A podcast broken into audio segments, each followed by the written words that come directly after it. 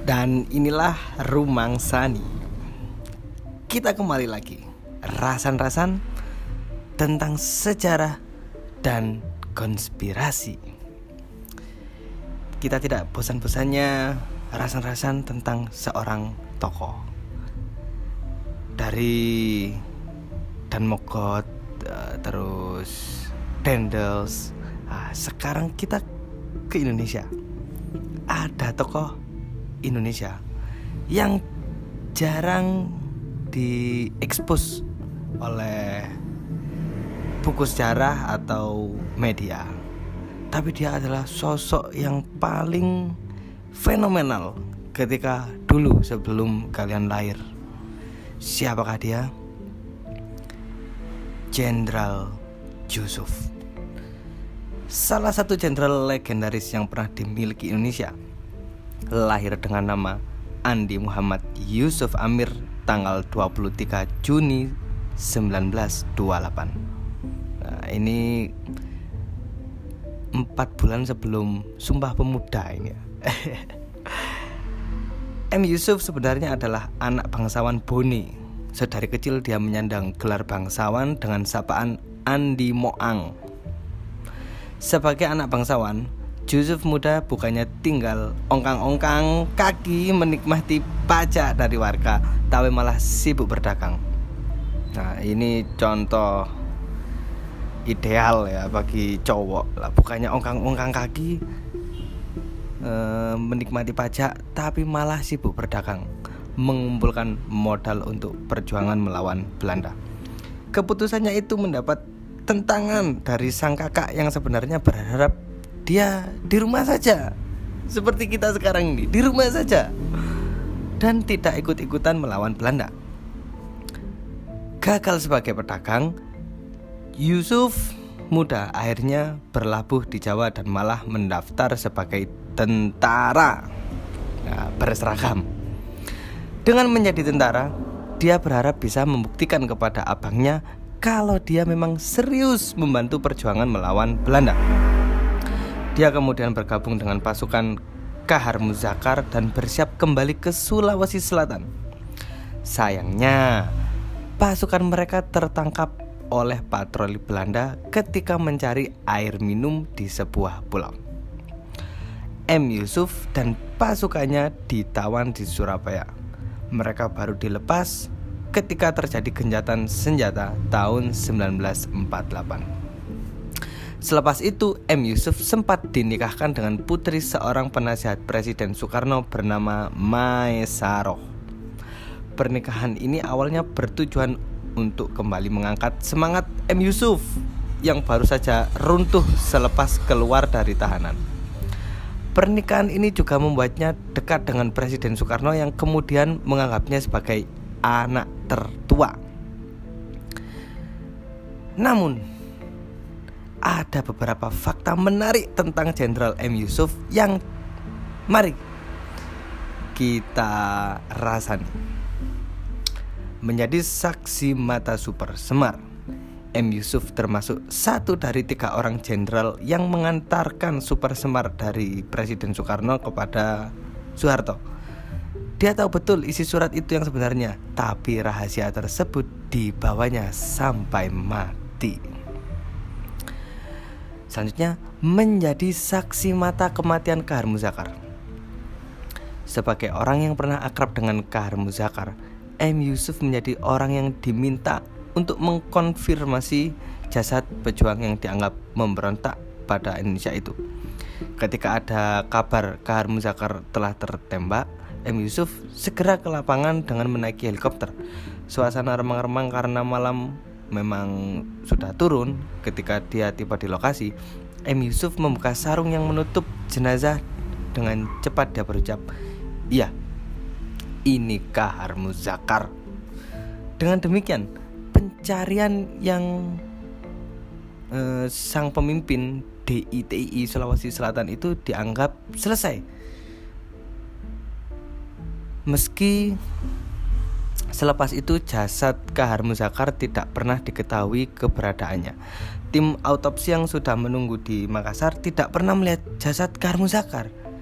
kepada istri Karmu Zakar pun M. Yusuf hanya berkata, Jasanya biar saya yang urus.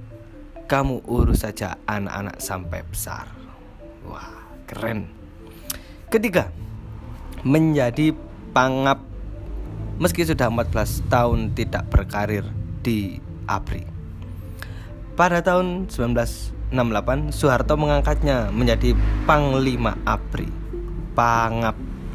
Sesuatu yang agak aneh mengingat M. Yusuf sudah 14 tahun berkarir sebagai Menteri Perindustrian. Posisi itu dijabatnya sampai tahun 1983. Keempat, menggebrak meja di depan Soeharto, the smiling general. Dalam sebuah rapat kabinet selepas pengangkatannya sebagai pangap, Mendagri kala itu Amir Mahmud melontarkan pernyataan yang menuduh M. Yusuf punya maksud lain di balik pengangkatan dirinya tersebut. M. Yusuf benar-benar marah. Dia menggebrak meja dan berkata, "Bohong! itu tidak benar semua. Saya ini diminta untuk menjadi Menhankam atau Pangap karena perintah Bapak Presiden. Saya ini orang Bugis. Jadi, saya tak tahu arti kata kemanggulangan yang bahasa Jawa itu. Tapi saya laksanakan perintah itu sebaik-baiknya tanpa tujuan apa-apa. Kata M. Yusuf dengan nada marah. Semua yang ada di ruangan terdiam termasuk Soeharto, the smiling general.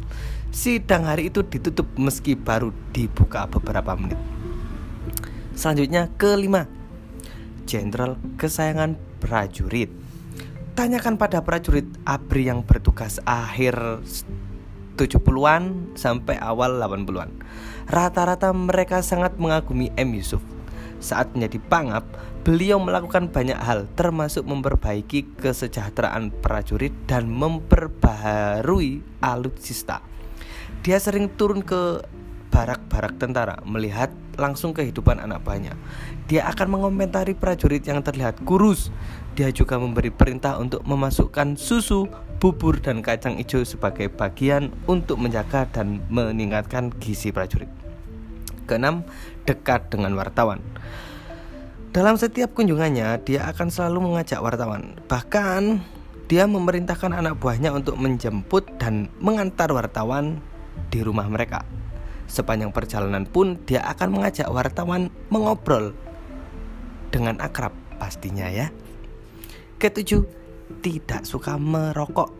Semua orang di dekatnya paling tahu kalau jenderal satu ini paling anti sama rokok. Tidak heran kalau mereka semua mencari cara agar bisa merokok selama tidak ada M. Yusuf di dekat mereka. Saat sedang merokok dan melihat M. Yusuf mendekat, mereka akan segera mematikan rokoknya. Salah satunya adalah Kapolri Awaludin Jamin. Saat sedang asik merokok, dia melihat M. Yusuf mendekat. Tapi karena tidak sempat lagi membuang rokoknya, dia dengan terpaksa meremas rokok yang masih menyala itu dengan tangannya. Tidak apa tangan luka bakar asal tidak ketahuan merokok di depan M. Yusuf. Selanjutnya ke delapan di mata-matai Beni Murdani. Sebagai jenderal kesayangan prajurit dan akrab dengan wartawan, popularitas M. Yusuf melejit. Berita ini sampai ke kuping Soeharto berkat laporan dari asisten intelijen ABRI yang saat itu dijabat LB Murdani alias Beni Murdani. M. Yusuf tahu dia dimata-matai, tapi dia bersikap biasa saja, bodoh amat bahkan di depan Benny Murdani. Selama menjadi pangap pun tersiar kabar kalau hubungan antara M. Yusuf dan Benny Murdani tidak harmonis. Benny Murdani bahkan pernah mengambil keputusan sendiri tanpa menunggu arahan atau perintah dari M. Yusuf Termasuk pada kejadian pembebasan sandera penumpang Garuda Woyla di Bangkok saat itu ada isu dalam tubuh ABRI kalau Benny akan menggantikan M. Yusuf. Padahal sosok Benny tidak disukai sebagian anggota ABRI. Pada akhirnya memang Benny Murdani menjadi pangap menggantikan M. Yusuf. Setelah penggantian tersebut, M. Yusuf kerap menjadi tempat curhat beberapa perwira ABRI yang tidak senang pada Benny Murdani. Namun dengan bijak, M. Yusuf selalu, selalu mengingatkan kalau apa yang dilakukan Benny Murdani sepenuhnya karena memang kemauan Presiden Soeharto. Selanjutnya ke sembilan membentuk Lim Xiao Liong. Lim Xiao Liong adalah pengusaha yang sangat akrab dengan Soeharto. Bahkan sejak Soeharto masih bertugas di Semarang.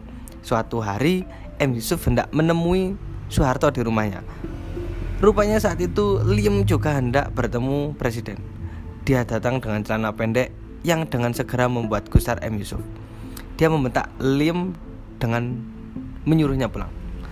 Tidak sopan kau. Mau ketemu presiden pakai celana pendek. Bentaknya. Liam pun tanpa berkata apa-apa langsung balik kanan, langkah tegak maju, jalan. Alias pulang. Selanjutnya ke 10 Punya satu anak laki-laki yang meninggal ketika masih kecil Dari pernikahan keduanya dengan Eli Sailan, adik dari pahlawan nasional Emi Sailan dan kakak dari mantan kiper nasional Maului Sailan. M Yusuf dikaruniai satu anak lelaki yang bernama Muhammad Taufik Jawri Yusuf Putra. Sayangnya sang anak meninggal karena sakit di usianya yang baru lima tahun. Kematian sang anak menginspirasinya untuk membuat rumah sakit swasta yang sempat sekarang masih ada di kota Makassar. Selain itu, mereka tidak pernah lagi dikaruniai anak. Nah, selain cerita di atas yang bisa dikonfirmasi kebenarannya, ada juga beberapa cerita lain yang bersifat urban legend dan tidak bisa dikonfirmasi benar atau tidak. Salah satunya adalah ketika dia menampar seorang pejabat negara. Kalau tidak salah ingat itu Amir Mahmud dengan tangan kiri. Sang pejabat masuk rumah sakit karena tamparan itu. M Yusuf berkata, masih untung saya tampar pakai tangan kiri. Kalau pakai tangan kanan, dia sudah masuk kuburan. Cerita lainnya adalah ketika ada prajurit yang berusaha menembaknya, tapi peluru itu tidak bisa menembus kulitnya. Sang penembak mengaku disuruh atasannya, dan karena alasan itu dia malah mendapatkan kenaikan pangkat dari M. Yusuf. Sekali lagi, cerita itu tidak bisa dikonfirmasi kebenarannya, tapi cukup ramai beredar di antara orang-orang di Makassar pada tahun 80-an.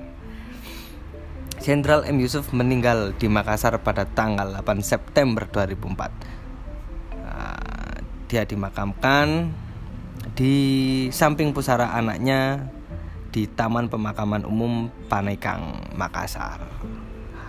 Itu tadi kita rasan-rasan dari jenderal yang sangat fenomenal ya sebagai urban legendnya Indonesia Jenderal M. Yusuf Terima kasih sudah mendengarkan podcast ini Dan inilah Rumang Sani